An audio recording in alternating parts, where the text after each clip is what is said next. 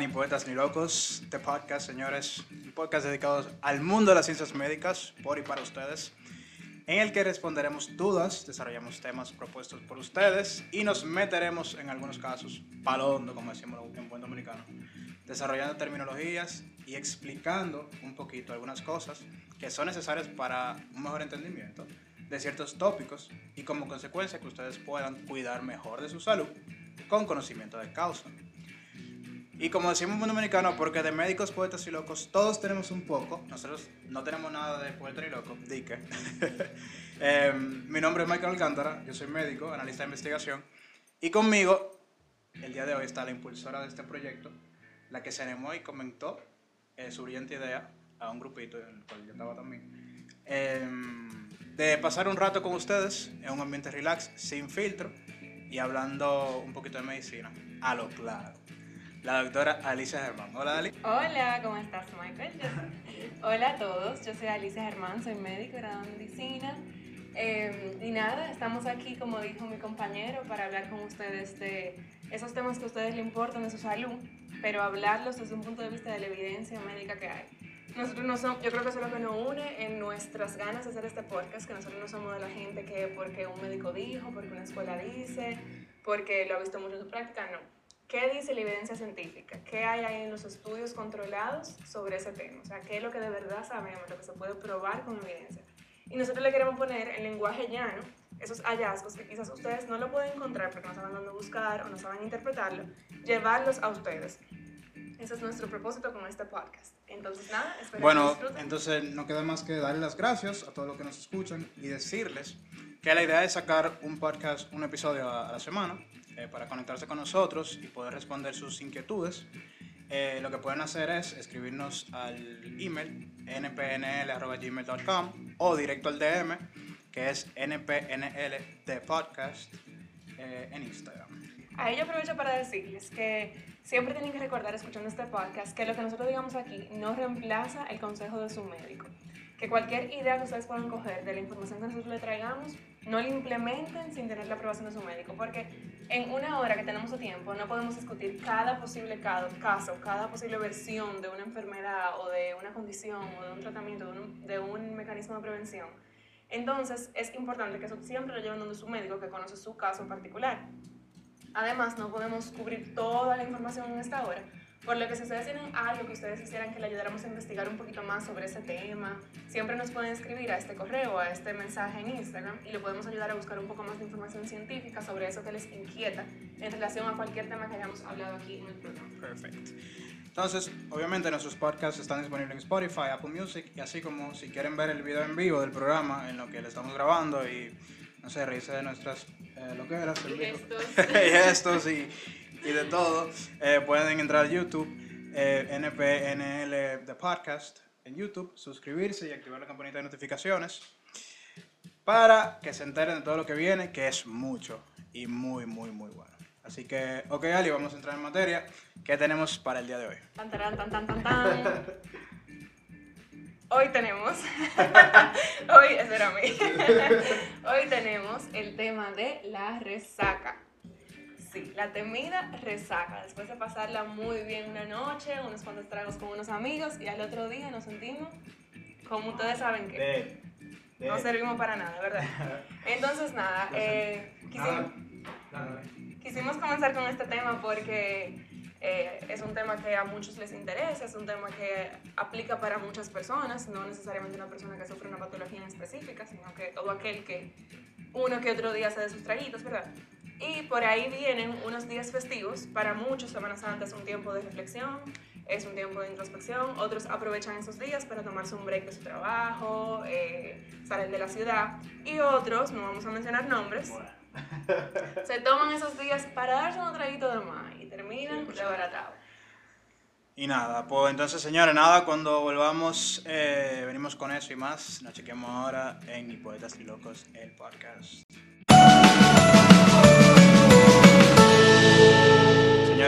Volvimos. Estamos aquí. Entonces ya vamos a entrar en materia. Ok, Michael, mira, esto realmente es un tema un poco controversial, eh, quizá en el área médica, porque muchos dirán, ¿qué pasa? Se supone que no, no podemos recomendarle a los pacientes que beban y esa es la realidad. O sea, el alcohol es un factor de riesgo para muchísimas enfermedades, sobre todo muchísimos tipos de cáncer.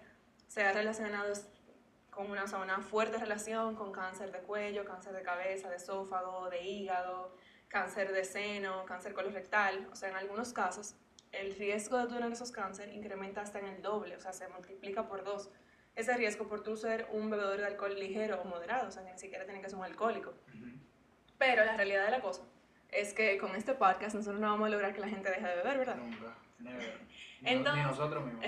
bueno, bueno, es, la, es un filtro, ¿verdad? Entonces, eh, ¿cómo nosotros podemos ayudarle a ustedes a que ese día después no sea tan grave? Eso es lo que queremos. Eh, la, es un tema importante realmente, inclusive se creó un grupo de investigación, eh, de investigación perdón, el Alcohol Hangover Research Group, grupo de investigación de la resaca del alcohol. Eh, justamente ellos tuvieron, bueno, hace un tiempo ya en el 2016, ¿en qué otra ciudad más indicada para esto que New Orleans? Tuvieron su octava reunión. El que ha ido a New Orleans sabe que ahí tiene que, haber, tiene que haber mucha resaca ahí. Porque señores, nada más el hand grenade, uno de esos tragos famosos, eso de vodka con ginebra, con ron, con más alcohol, eso es alcohol con alcohol. Exacto, con un, un splash of alcohol más. Exacto. Entonces, em, ellos determinaron también que la pérdida de dinero que había por temas relacionados con alcohol y resaca de alcohol era bastante grande. O sea, se perdían no sé cuántos millones de dinero en Estados Unidos por el tema de que las personas no iban a trabajar o la productividad de las personas se veía disminuida. Porque aquí tengo el dato. En el 2010, el CDC de Estados Unidos estimó una pérdida de 179 billones de dólares, de dólares relacionada con la pérdida de una productividad reducida después del consumo de alcohol. Entonces, ¿cómo se podría hacer para que esa productividad no sea tan disminuida cuando como quiera te tu trago, verdad? O sea, ¿qué son algunos de los avances científicos que hay en base a esto? ¿Cuál es la patología, o sea, la fisiopatología detrás de esta resaca y demás? Entonces, eh, ¿Qué tú tienes para decirnos, Michael, de, estos vasos? Eh, bueno, en verdad, ya que no vamos a dejar de beber, y obviamente, o sea, a veces que hay ambientes que lo ameritan, eh, qué sé yo, ambientes de fiesta, vamos a tratar de prevenirlo, no dejando de beber, como sería el, ¿cómo se dice? La, la, la recomendación estándar. estándar o final. El, el guideline. Exacto. Sino vamos a tratar de beber alcohol en bebidas que dan menos resaca eso existe. Exacto. Existe. existe. Hay algunas bebidas que dan menos resaca que otras. Eh, traje tres. Entonces voy a poner la de la que más resaca da hasta la que menos da de, la que, de las que les traje. Resaca o beisalgia, si lo quieren llamar por su término médico-científico. Ese es el término científico para la resaca, beisalgia. Ya saben, cuando quieran sorprender a alguien, ay, qué beisalgia tengo. Entonces, la tercer lugar es el, los vinos. A mucha gente le gusta el vino. Ahora en Dominicana incluso la gente le gustan los vinos dulzones, la gente sale a buscar, más los vinos. Eh, se debería buscar un, vino que tenga, un vino de calidad obviamente, de su preferencia, diferente uva, que tenga una graduación alcohólica que ronde del 12.5 o menos. Eh, y, o, como siempre, la vieja y confiable, intercalar una copa de vino con un vaso de agua, para hidratándose en lo que van bebiendo. sí, sí, hay, hay, algunas reservas sobre eso, pero, pero em, puede ayudar a paliar algunos de los síntomas de la resaca. No, no, es que no te va a dar la resaca, pero más o menos por ahí va el asunto. Em, otra bebida que tenemos son, por ejemplo, el, bebidas blancas, como el vodka o la ginebra. Y eso o sea, que los gin tonics son Sí, los gin tonics son malísimos, en verdad pocas veces me dado como que resaca. Ahora, cuando me da resaca con gin tonic, o sea, es una vaina increíble. Pero bebidas blancas como el vodka y el ginebra están en segundo lugar para como bebidas que dan menos resaca. Así que vayan anotando. Eh, y en su defecto, si van a beber ron o van a beber whisky, lo que pueden hacer es darse el trago con mucho hielo. Entonces, esas son de las cosas que se usan para para evitar una borrachera precoz y tratar de disminuir los síntomas de la resaca. Tú sabes que en ese mismo, por ahí encontré un estudio que dividió, o sea, que quería evaluar si habían diferentes tipos de alcohol, eso mismo que daba más resaca que otro. Bueno, la cosa es que ellos encontraron, dividieron unos grupos, em, y ellos encontraron que las bebidas claras daban mucho menos resaca. O sea, ellos eh, dividieron al grupo en un grupo que bebía whisky y otro que bebía vodka. Y después otra noche cambiaron, el que bebió vodka bebió whisky, el que bebió whisky vodka, para que fueran su propio control. Y le hicieron una serie de evaluaciones, cómo durmieron, o sea, con un polisomnógrafo. Le hicieron eh, pruebas para ver cómo se sentían y algunas pruebas para ver cómo estaba su, re- su tiempo de reacción, sus funciones cognitivas, o sea, cómo ellos estaban funcionando el otro día, objetivamente.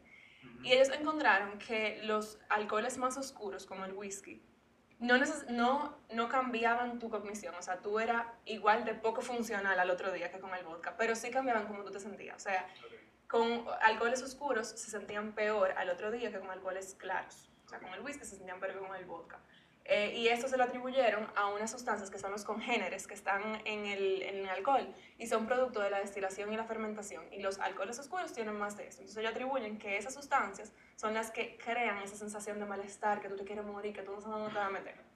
O sea, no, no te voy a decir que, bueno, si tú bebes vodka, tú vas a estar más apto para una entrevista el otro día Nunca. o vas a funcionar mejor en un examen, Pero- pero, no te vas a sentir tan grave. Obvio, O sea, esa obvio. sensación no la va a tener tan grave. Obvio. Y lo, lo, lo grave del asunto, en verdad, que cuando uno se va haciendo más viejo, ya nosotros estamos entrando en edad, mentira. Eh, Será tú, porque yo no todavía.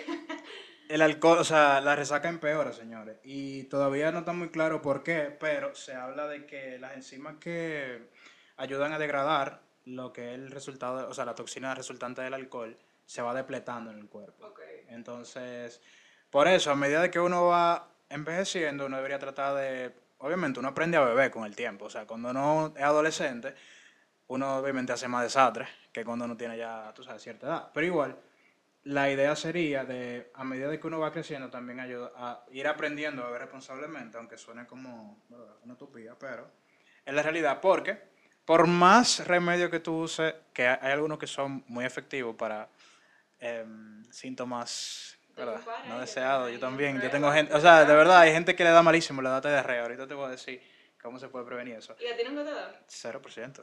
¿Tú nunca te Cero da por- diarrea necesario? esa vaina, o sea, diarrea, ¿qué es eso? Pues de bebé. O sea, pero, pero la idea es entonces, señores, como que tratar de, de eso, de controlarlo.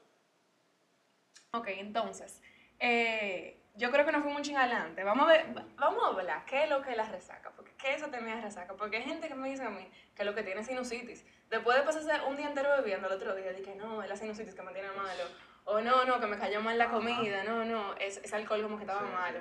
No, falsificado, me gusta eso. Ajá, exacto. alcohol estaba falsificado. ¿verdad? No es que no existan, ¿eh? pero todo Sí. el mundo lo atribuye cuando está resaca. Siempre es todo, todo, todo menos el alcohol que se bebieron. ¿No se han dado cuenta de eso? Entonces, em, la resaca la definen como la serie de síntomas que dan después de un tiempo de, de consumo de alcohol en exceso. Y ese consumo de alcohol en exceso lo, lo, lo definen como una concentración de alcohol en el aliento de más de 0.088. 8, 0.8. Ujú. 0.8, ¿verdad? 0.08%, exactamente. Entonces, eh, en- lograda en dos horas. Normalmente, dos horas, dos horas y media. Normalmente eso equivale en un hombre como a cinco tragos en esas dos horas. En una mujer a cuatro tragos. Y eso es bueno saberlo porque hay gente que entiende que me lo han dicho. Esto, esto no es inventado. Es que hay inventado, gente ¿eh? que me ha dicho a mí, no, pero fueron cinco tragos nada más. Ajá, y Ajá. está bien, fueron cinco ¿Tú tragos nada más, pero eso es suficiente para una resaca. O sea, la receta de resaca son esos cinco tragos para hombres, para mujeres, menos de ahí. Por el tema del, del índice de masa corporal y demás. Digo, hay mujeres que apuestan hombres también. Bueno, eso es verdad. Eso es verdad. Depende. Entonces, estos síntomas duran hasta 24 horas, en algunos casos hasta más. Y, ojo, los síntomas aparecen y duran en la medida en la que la concentración del alcohol en el aliento va bajando. Ok. Y son peores cuando esa concentración de alcohol en el aliento está llegando a cero. Ok. ok. Entonces no es necesariamente la presencia de ese alcohol en tu cuerpo que está causando eso, sino lo que sea que eso, los, los remanentes que eso causó. Que ahí yo voy a lo que se me preguntaban antes, una amiga mía, ¿por qué yo me siento tan mal después de esa bebida de noche? Normalmente, ay, bebé agua, esa es la deshidratación, esa era mi percepción. Claro, claro. Pero resulta, ah, resulta, Michael, que yo he encontrado, encontré un estudio que me hablaba de que, bueno, ese estudio de 1974, porque señores, hay que hacer la aclaración, que la investigación con el tema de resaca es muy limitada, obviamente, porque es difícil lograrlo en un ambiente controlado. Y la investigación son mejores cuando está en un ambiente controlado, pero para eso tú tendrías que someter al sujeto a que se intoxique con alcohol, y eso normalmente hay un tema ético ahí, tú sabes que tiene O sea, como que hay que, hay que pasar ciertos rigores que no necesariamente se facilita esa investigación en el tema del alcohol. Entonces, em, en 1974, 1974 se hizo un estudio que trató de evaluar la relación entre la resaca y la concentración de los electrolitos en el cuerpo. Los electrolitos, señores, son como el sodio, el magnesio, el potasio. Cuando uno está deshidratado, la concentración de esos electrolitos puede subir. ¿Por qué? Porque como tú tienes menos agua en tu cuerpo, en relación a la cantidad de agua que tú tienes, tú tienes mucho de eso. No sé si me entienden. O sea, si yo tengo una piscina, mucho, en la medida, si yo saco el agua y le echo cloro, sea, si es una piscina chiquita yo le echo la misma cantidad de cloro que una piscina grande, la concentración de cloro va a ser mayor en la piscina chiquita que en la piscina grande, igual en nuestro cuerpo. Si yo tengo la misma cantidad de sodio en una poca cantidad de agua, la concentración de sodio va a ser más alta que si yo la tuviera mucha cantidad de agua. O sea, cuando estoy deshidratado, mi concentración sube pues encontraron que los pacientes que tenían resaca, o sea, la intensidad de la resaca y la presencia o no de resaca, no se asociaba con cambios en los electrolitos, o sea, que no necesariamente había una relación con el tema de la deshidratación. Ese estudio fue hace mucho, pero es lo que tenemos en el momento. Sin embargo, cuando, sí, cuando compararon el, el, la intensidad de la resaca o la presencia no de resaca con, eh, con productos inflamatorios en nuestro cuerpo, el cuerpo reacciona como si fuera como que un flu. Una tox exacto, exactamente. Entonces lo que, lo que se está viendo ahora es que parece ser que ese síntoma de resaca, más que por deshidratación, es por una reacción inflamatoria que crea nuestro cuerpo a esa toxina. Sí.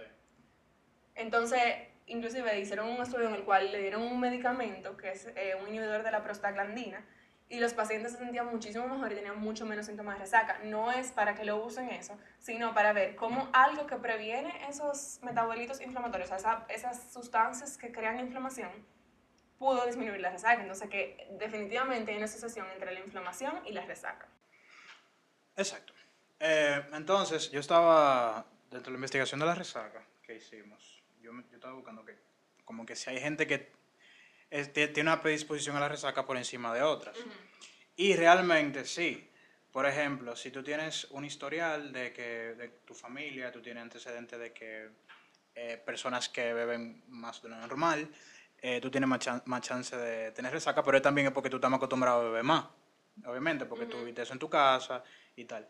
Por ejemplo, personas que son, son medio neuróticas o son muy negativas, también pueden eh, tener más tendencia a la resaca, incluso al alcoholismo. A crear dependencia. A crear dependencia. ¿Tú sabes lo que yo vi con eso de la dependencia? Que una forma de prevenir la dependencia, señores, no es para que hagan nada de esto, es informándolo de lo que está pasando actualmente con eso. Que una forma de prevenir, eh, estaban hablando de una forma de prevenir el la dependencia al alcohol. Sí.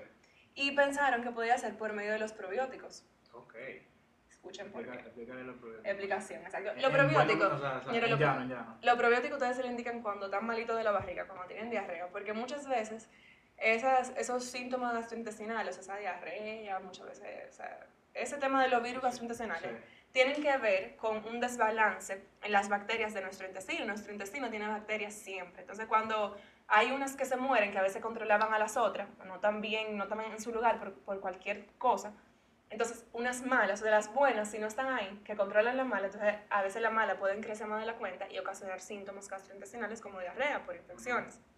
Entonces, los probióticos es lo que les dan, lo que nos dan, para restablecer esa flora, para que las bacterias buenas crezcan de nuevo y controlen a la mala, ¿verdad? Y no se salgan de control. Entonces, lo que ellos pretenden es que, mira, el consumo, a ver si me acuerdo bien, el consumo crónico de alcohol tumba mucha de esa bacteria buena. Sí. Esa bacteria buena. Entonces, crecen mucho las malas que crean inflamación. Y además, esas buenas producen algunas de las algunas sustancias que nosotros necesitamos, como ácidos grasos, para mantener la integridad de, la, de nuestro intestino. Entonces, cuando eso se ve alterado, se pueden se crea lo que se llama leaky gut, que es como intestino como si fuera eh, líquido. Exacto, el intestino que liquea. ok, gracias. Y entonces, okay, gracias. Entonces, muchas de esas toxinas que están en nuestro intestino tienen la capacidad de entrar a la sangre. Okay. Con ese alcoholismo crónico. Entonces, esas toxinas, tanto producidas por el alcohol como por la falta de bacterias buenas, entran a la sangre. Y, y se piensa que esas toxinas crean una, una neuroinflamación, o sea, inflamación en nuestro sistema nervioso central que se ha asociado con el eje de dependencia al alcohol. O sea, se piensa que lo que crea ese sentimiento de que me siento bien cuando bebo, quiero beber más, es factores neuroinflamativos, o sea, inflamatorios, perdón, o sea, cosas que ocasionan inflamación en nuestro sistema nervioso central. O sea que si limitamos esas toxinas que inflaman, que entren a nuestra sangre, restableciendo la flora buena del intestino, podríamos evitar ese sistema de dependencia al alcohol, ese sistema de me siento bien cuando bebo, quiero volver a beber, me convierto en alcohólico. ¿Quedó claro? Queda como, como ahí, ¿verdad? es como un concepto, señores. Yo tuve que leer, no, no estoy relajando, yo leí el artículo como cuatro veces para poder entender bien qué era lo que me estaban explicando. O sea que básicamente consumiendo probióticos, yo puedo evitar que el paciente caiga en el ciclo vicioso de que, bueno, bebo, se me va la bacteria buena, la bacteria mala puede entrar a mi cuerpo, me puede dar... Pueden mandar la toxina por mi cuerpo y esa toxina inflama mi neuro. Ok. ¿Entiendes? Y entonces yo lo que quiero es seguir bebiendo. Porque esa inflamación, o sea, tú ves como que todas, todas las dependencias es un sistema de reward, Sí, o sea, un sistema de, eh, de gratificación. Yo me siento, o sea, es, esa sustancia crea en mí o sea, altera mi neurotransmisor de una manera que mi sistema, aunque no sea consciente, se siente gratificado y se siente bien y quiere volver a buscar eso. como un autosabotaje. Exacto. Entonces, lo que en el alcoholismo se ha, eh, se ha propuesto que lo que causa ese sentimiento de bien son citoquinas neuroinflamatorias, que son ocasionados por esa capacidad de la toxina entrar a la sangre, que es porque tenemos pocas de las bacterias buenas cuando tomamos mucho alcohol crónicamente. Entonces, si somos probióticos para evitar que esas bacterias buenas se vayan, podríamos eliminar ese sistema, ese, ese eje de gratificación Y, beber más. Tú sabes, se me acaba de ocurrir con eso mismo, ahorita que estábamos hablando de que hay personas que le dan síntomas, o sea, le dan síntomas gastrointestinales. La diarrea, por ejemplo, señores, que le da a algunos cuando consumen alcohol, es porque incrementa la motilidad intestinal. Entonces, que son las contracciones que te dan en el intestino cuando tú comes. O sea, el alcohol incrementa la, la motilidad intestinal. Y aparte de eso, inhibe la vasopresina, que la vasopresina es una hormona que regula la retención de agua en el cuerpo. Y impide que, por ejemplo, el agua que tú, que, que tú consumas vaya directamente de los riñones al, a la vejiga. Entonces, ¿qué pasa? Si tú inhibes la vasopresina, tú tienes básicamente en tu intestino un water slide. O sea, como si fuera como que tú tienes un cultivo de bacterias, ¿verdad? Que están ahí, aparte de un viaje de agua. Entonces lo que pasa es, por ejemplo, cuando tú consumes eh, bebidas alcohólicas que tienen mucho carbohidrato, por ejemplo, como la cerveza, toda, toda esa cerveza que tú te bebes, que va directo a tu intestino y que tiene ese, ese caldo de cultivo con el agua y con las bacterias, entonces lo que te da es muchísimos gases y te causa la diarrea. eso es lo que pasa. Entonces yo pensando ahora como que deberían investigar, vamos a ver si no hay una, de darle probióticos a pacientes que tengan como síntoma de resaca la diarrea. O sea, como que tú tienes diarrea, vamos a darte probióticos, porque igual le va, le va, a ayudar, porque si tú tuviste una diarrea, tú, obviamente tu flora intestinal está maltratada. exacto. Y quizá pueda ayudarte. Y eso no, eso no se hace realmente, es muy raro que te digan, que tú tienes resaca, vamos a darte un Literal. probiótico. O de que antes de beber, comete un yogur, qué sé yo. Exactamente. Entonces, eh, si tú supieras que hubo un estudio que hicieron con los probióticos, okay. ajá, ellos querían investigar la diferencia en, pero más que con el tema de, de los síntomas de la, eh, con el mismo tema de prevenir el alcoholismo, básicamente. Entonces ellos dividieron un grupo, o sea, un grupo que recibió probiótico y otro grupo que recibió placebo, y los evaluaron a los 3 y a los 6 meses. Y las personas a los 3 meses tenían eh, una disminución en la inflamación general, había menos injuria al hígado. Eso, perdón, eso eran personas que tenían patrones de alto consumo de alcohol, o sea, eran, eh, o sea, eran fuerte el consumo de alcohol que tenían, no era moderado, no era social.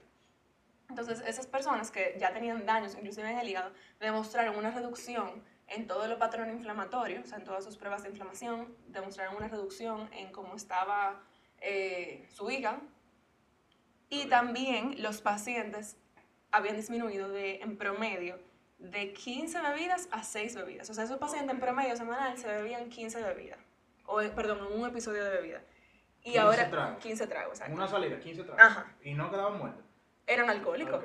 Y ahora, después de, de, tres meses con probióticos, los redujeron a 6.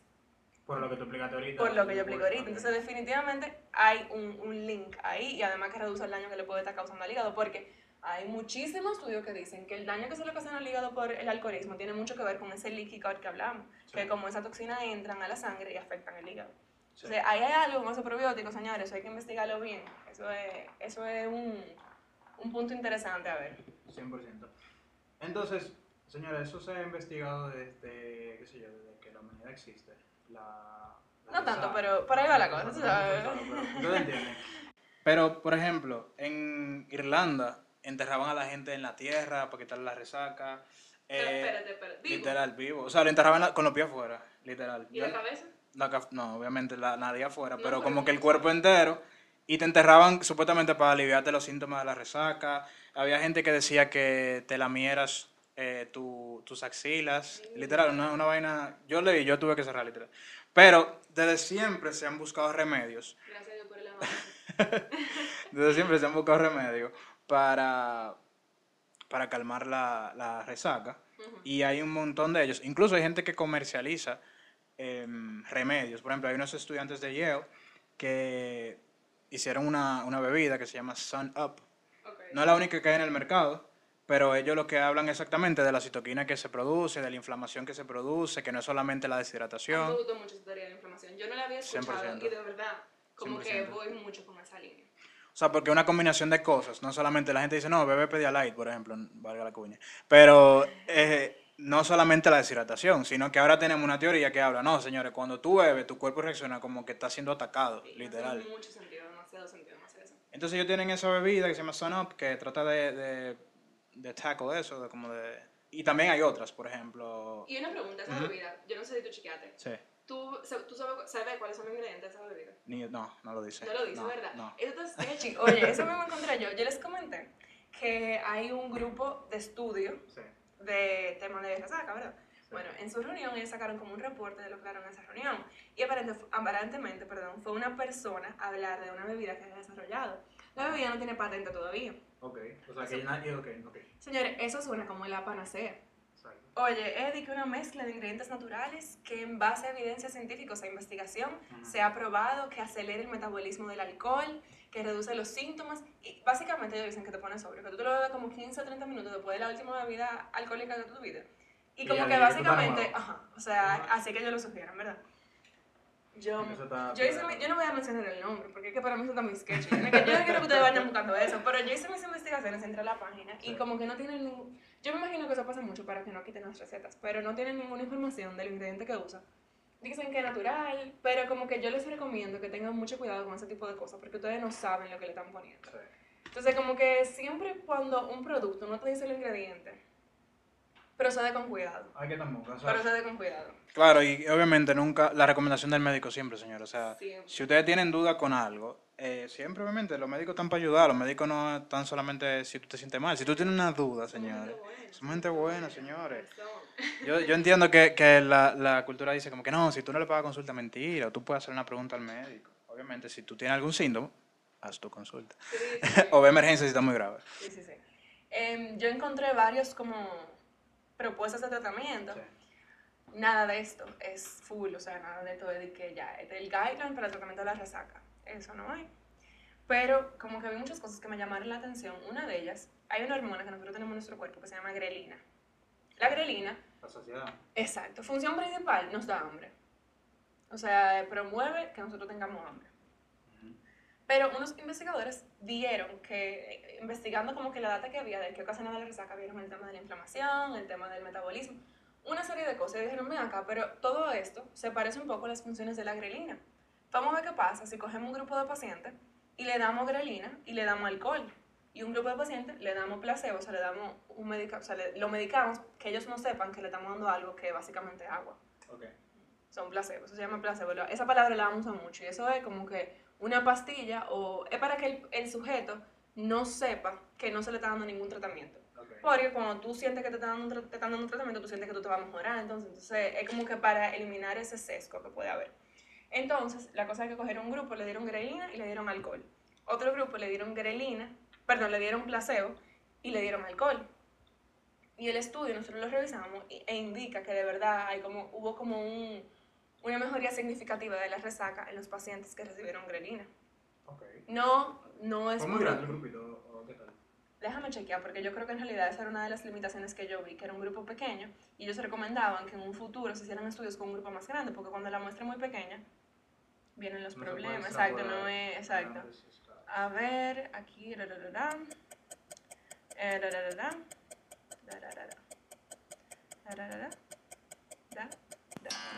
Eh, a ver. En lo que ya le encuentro, señores, ¿tú sabías, Ali, por ejemplo, que tú- el brunch, por ejemplo, todo el mundo ha ido Ah, a... tú me yo te dije que te iba a decir algo del brunch. Eh, Resulta- todo esto- Perdón, todo esto porque mi desayuno de hoy, yo estaba bragging de mi desayuno de hoy, que fue un sándwich de pan de agua con queso y salami. Too much.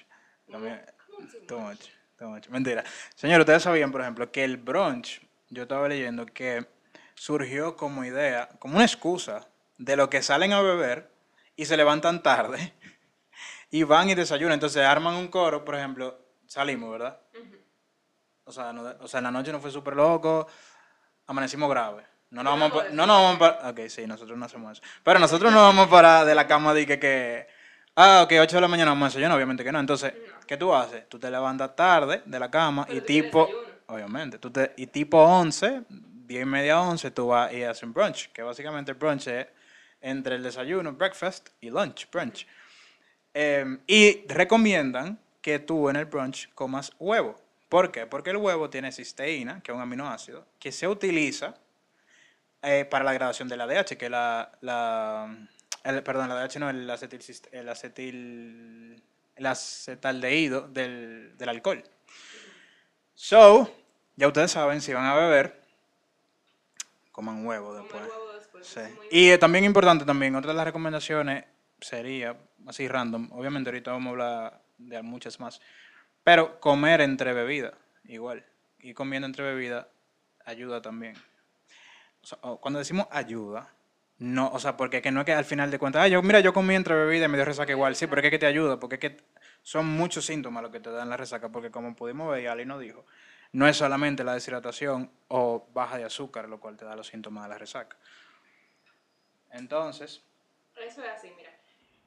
Yo no sé, pero yo como que quisiera que pudiéramos decirle de que miren, este es el medicamento que le va a quitar a ustedes la resaca. Pero es que, señores, todo, todo, todo, todo, está en investigación todavía. Porque que, como yo les dije, la investigación de resaca es muy limitada, número uno. Y número dos, ni siquiera se entiende bien cómo es que ocurre la resaca, o sea, cuál es el mecanismo detrás de esa resaca. Entonces, ahí se complica. ¿Qué sí se pueden hacer? La, la del tratamiento de sintomatología, que es lo que hacen muchas pastillas como conocidas. que Usamos aquí, Alka-Seltzer y demás. como Exacto. No free bro.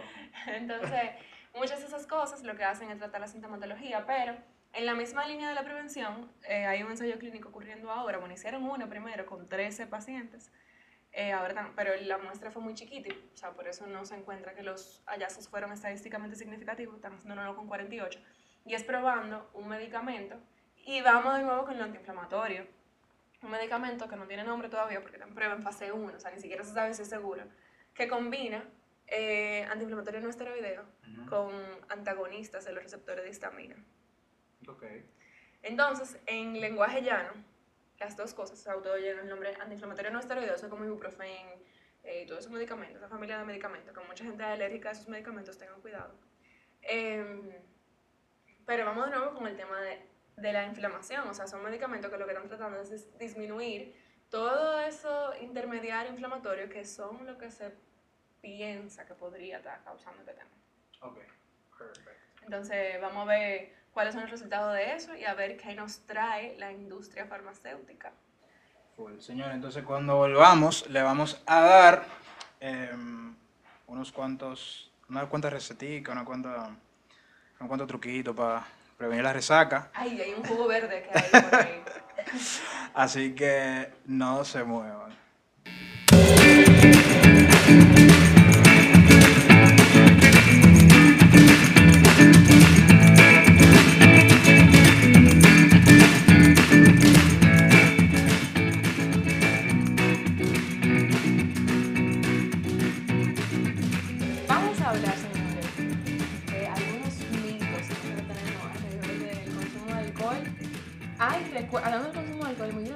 Otro disclaimer, el consumo de alcohol es perjudicial para la salud. Muy bien. Sí, ya cumplimos, cumplimos con ese disclaimer. Entonces vamos a hablar de algunos mitos eh, alrededor del consumo de alcohol y de la resaca, eh, cosas que nosotros no hemos llegado a creer, tanto que la decimos, ¿verdad? Entonces miren, ¿qué tú crees, Michael, de esa gente que dicen, a mí no- yo no sufro de eso, a mí no me da resaca, Que son habladores. a mí no me da Digo, eso, tiene que haber una cuanta gente por ahí, en verdad, que no le da. a mí no me da eso. Sí. Ah, hay que ver. Es mentira. A todo el mundo. Ah, espérate. Porque hay gente que habla de que nunca culpa del alcohol. Hay gente que siempre culpa otra cosa. No, eso fue tal vaina que me comí. eso No, pero comí". gente que dicen de que yo, no, yo me doy, yo bebo, bebo, bebo y nunca me da resaca. Tú sabes que yo escuché que si tú no te das resaca, tú estás peor que el que le da resaca. Porque tú tienes liver damage. Mm, ¿Es that true? mm. Ok, dime tú. ¿Qué tú dices? Vamos a decir que como, como no, no encontramos un estudio de eso, ¿verdad? Sí. No se lleven de eso. De que, de que, de que, de que- que- Ah, pero en verdad yo, yo, yo, yo, yo leí eso hace mucho programa. Como, como en soniditos cuando dan un, un, algo equivocado. Eh, Sí, lo poner ahí. Eh. Exacto, inserto sonido. Entonces, eh, bueno, hay estudios que dicen que han como que tratado de ver, han hecho un grupo que le dan la misma cantidad de alcohol y han visto a qué proporción le da resaca y qué no. Y dicen que de un 5 a un 23%, se estima que de un 5 a un 23% de la población general, o sea, lo que quiero decir con esto es que hay datos controversiales respecto a esto, porque esos estudios dicen que de un 5 a un 23% de la población puede que sea eh, resistente a la resaca y que sería bueno What? Ojalá yo, qué feliz. Ajá, y que sería bueno evaluar a esas personas, saber cuál es el mecanismo de esa resistencia para ver cómo emularlo en otras personas. Ok. Pero hubo un estudio que me gusta más porque es que yo me siento mal cuando me dicen a mí no me da resaca porque yo quiero como matar a esa persona. Entonces, yo voy a este estudio porque me hizo sentir bien. pues dije, ok. Exacto. Entonces, para toda esa gente que dice no me da resaca, ustedes le pueden decir que en Holanda hicieron un estudio Ajá. Y evaluaron a las personas que decían a mí no me da resaca. Y se dieron cuenta que esas, la puso como que el Los evalu- habladores.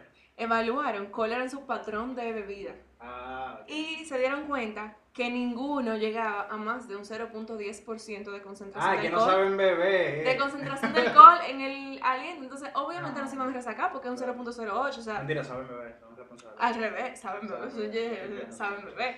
Entonces, no es que no se resacan, que nunca llegan al, a lo que se ha evaluado que es la concentración de alcohol que te lleva a una resaca. Ok, cool.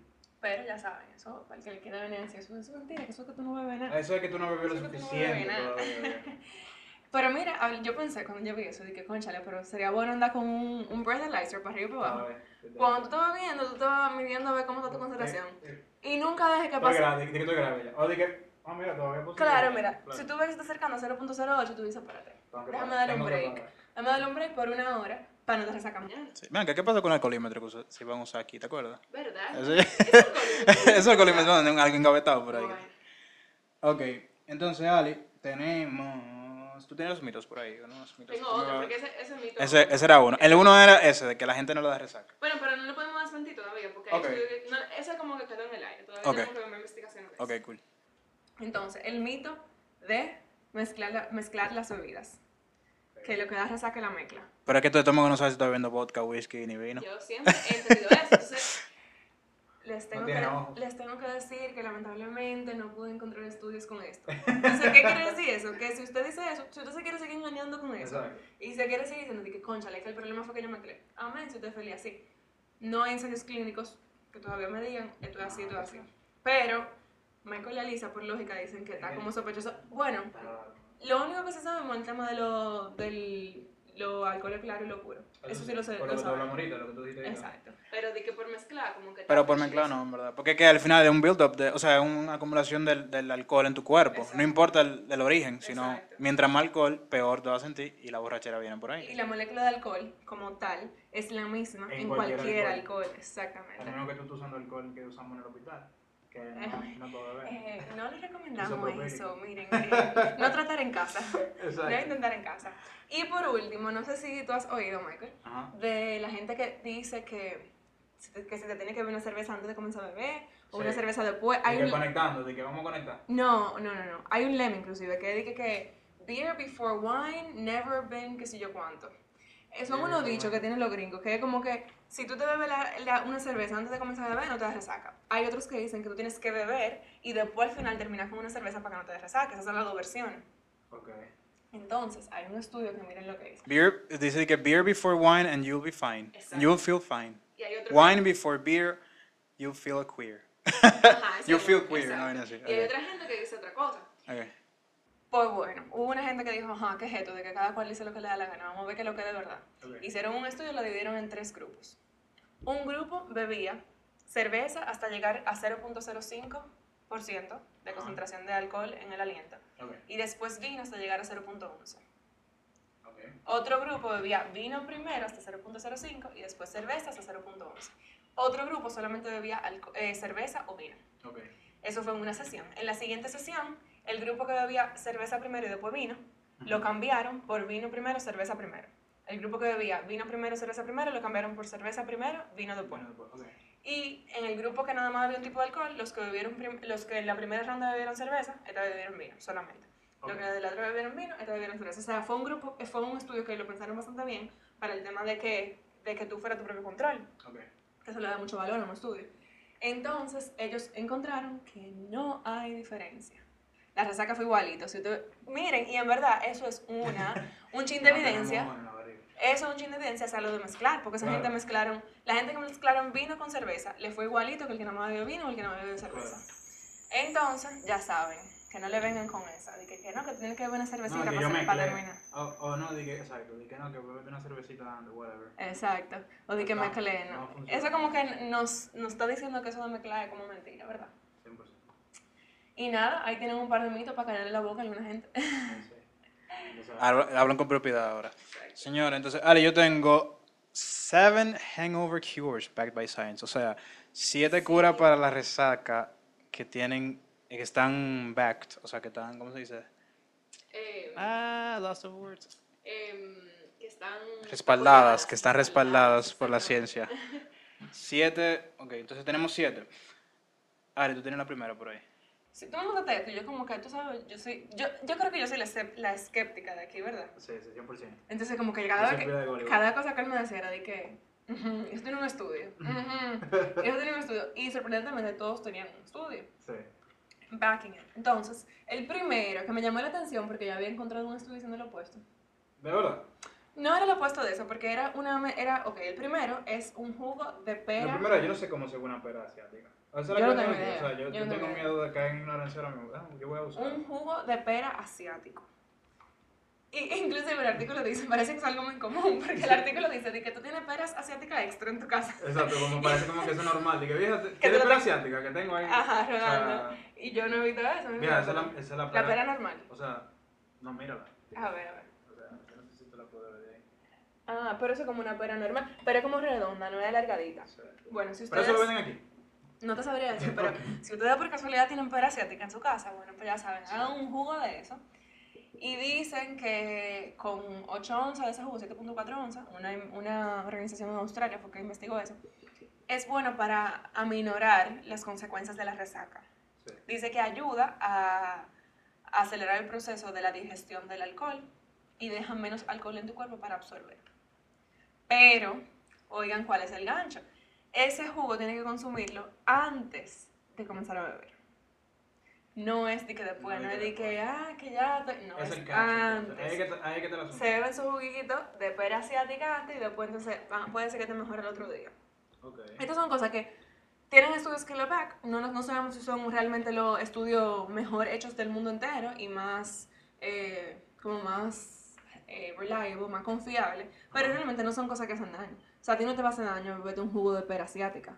Entonces, no está de más. ¿Tú entiendes? Como que no... Nos atrevemos a comentarlo sin saber bien cuál fue el, el estudio atrás, porque no te va a hacer, no está de más. Y si tú piensas que te puede ayudar, pues dale para allá, ¿verdad? 100%. O sea, todo lo que, todo lo que vaya a ayudar y no te vaya a afectar. Somos all for that. Exacto. Si te puede afectar, búscame la investigación que está hablando de eso. Literal. Otro de la- otra de las cosas que está backed by science, o sea, respaldado por la ciencia, es, señora, aunque nadie lo crea, escuchar música. A mí si me ponen música yo con un dolor de cabeza, puede que yo comience a tirar trompada, pero, pero, pero, aquí dice... Eso es que no- exacto. Eso es que no poner música indicada, pero según eh, un estudio, si tú escuchas música em, que sea de tu agrado, se te puede quitar la migraña o el dolor de cabeza eh, de la resaca, si tú la escuchas. O sea que, Ale, la próxima vez que tú tengas dolor de cabeza, pon música que te guste y vamos a ver si funciona. Yo nunca en verdad lo voy a hacer porque es que yo... A mí me hace sentido. Si yo estoy resacado, yo no quiero que ni me hablen, A mí literal. me hace sentido, pero pienso que obligatoriamente tiene que ser una persona que esté disfrutando, la- o como nos lo dice en el estudio, tiene que Sí. ser una música que tú estés disfrutando en el momento. Porque toda la cosa que tú disfrutas te, como que te disminuye, te disminuyen los niveles de tensión. Sí. Yo he visto estudios que dicen que como que cuando tú haces ese tipo de cosas tienen efectos antiinflamatorios. Sí. O hay música que te guste y hacer actividades que tú disfrutas tienen ese efecto antiinflamatorio. Y si no vamos a nuestra teoría de que la resaca es producto de la inflamación en tu cuerpo, pues vamos en, la, vamos en una línea correcta, ¿verdad? Este 100%. estudio fue en, una- en la Universidad de Edinburgh. Entonces, eh, la ter- sigo con la tercera. Sí, dale. I feel very strongly about this one. Porque De, que tú lo sabes, 100%. O sea, me siento muy identificada con esta porque sin saber nada de ciencia, eso era clásico. Eso, o sea, eso yo lo hago. eso era un clásico. Eso era un clásico. O sea, en mi casa se dan cuenta de que, que buscando spray por la mañana con hielo, bueno. Tuvo buena noche de ayer. Entonces, eh, hicieron un estudio en China y se dieron cuenta. El estudio fue, eh, si no me equivoco, este estudio fue el que fue in vitro, ¿verdad, Michael? Sí, este fue el que fue en un laboratorio.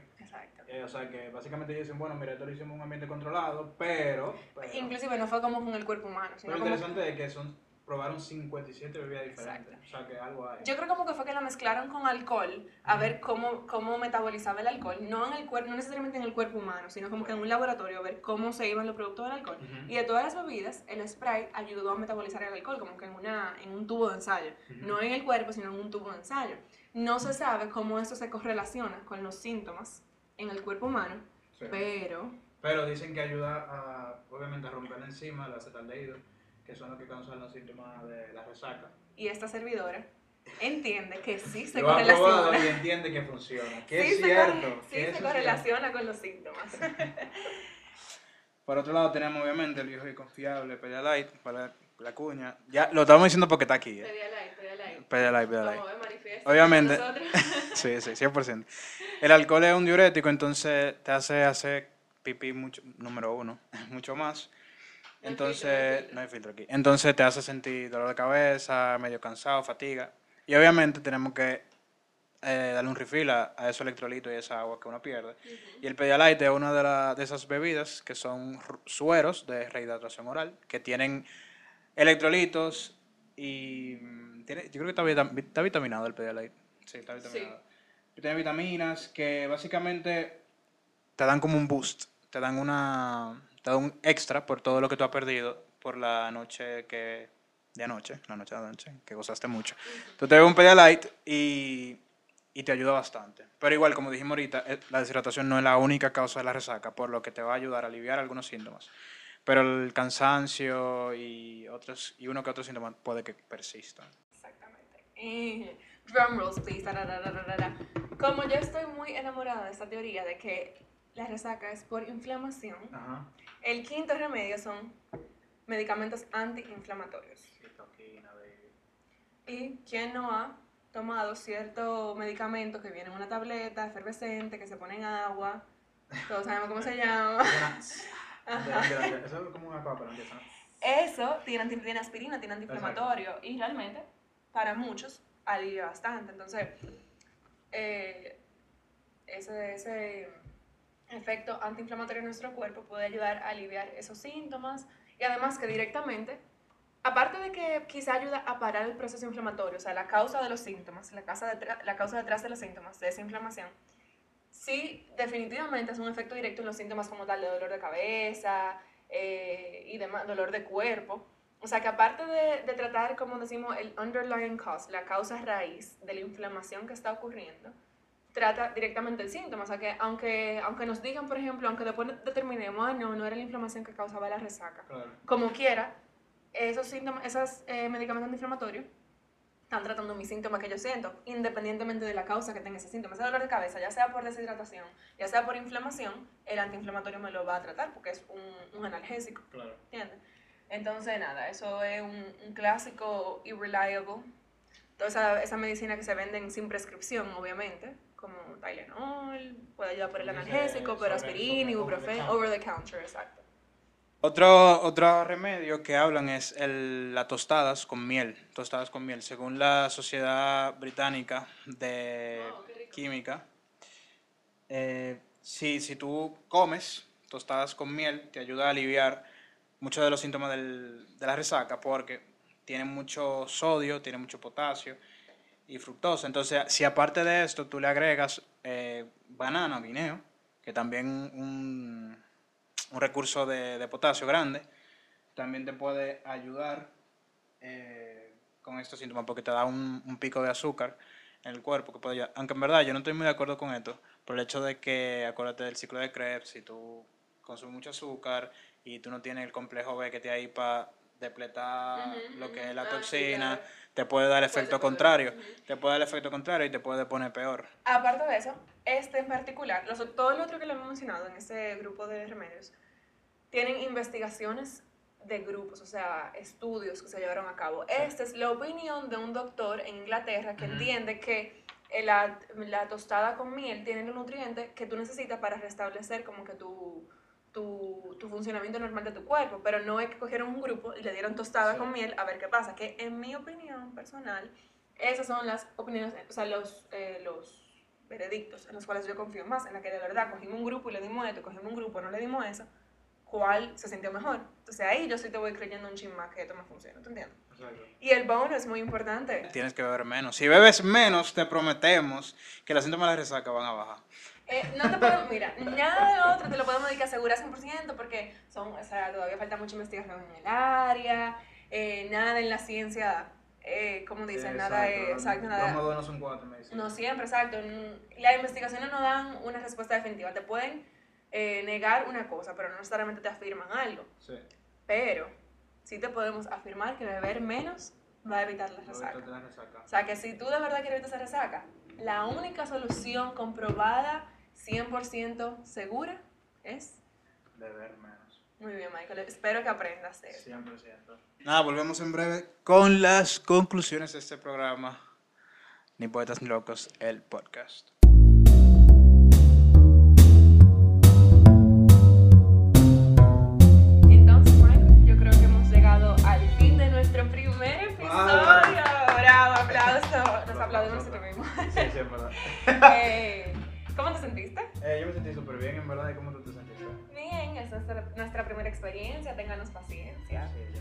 Trabajando, Sí. queremos darle lo mejor y traer la información. Eso, venimos con la mejor intención del mundo. 100% señores. Entonces, eh, nada, despedirnos de ustedes y recordarles que para conectarse con nosotros pueden escribirnos directo al Gmail, npnl.gmail.com o pueden escribirnos directo al DM, npnl de podcast en Instagram o pueden simplemente ir a YouTube y buscar nuestro canal NPNL de podcast, suscribirse, activar la campana de notificaciones para que se enteren de todo lo que viene, que muchísimo, señores. Esto fue simplemente un warm-up, ayudar a ustedes a que eviten la resaca.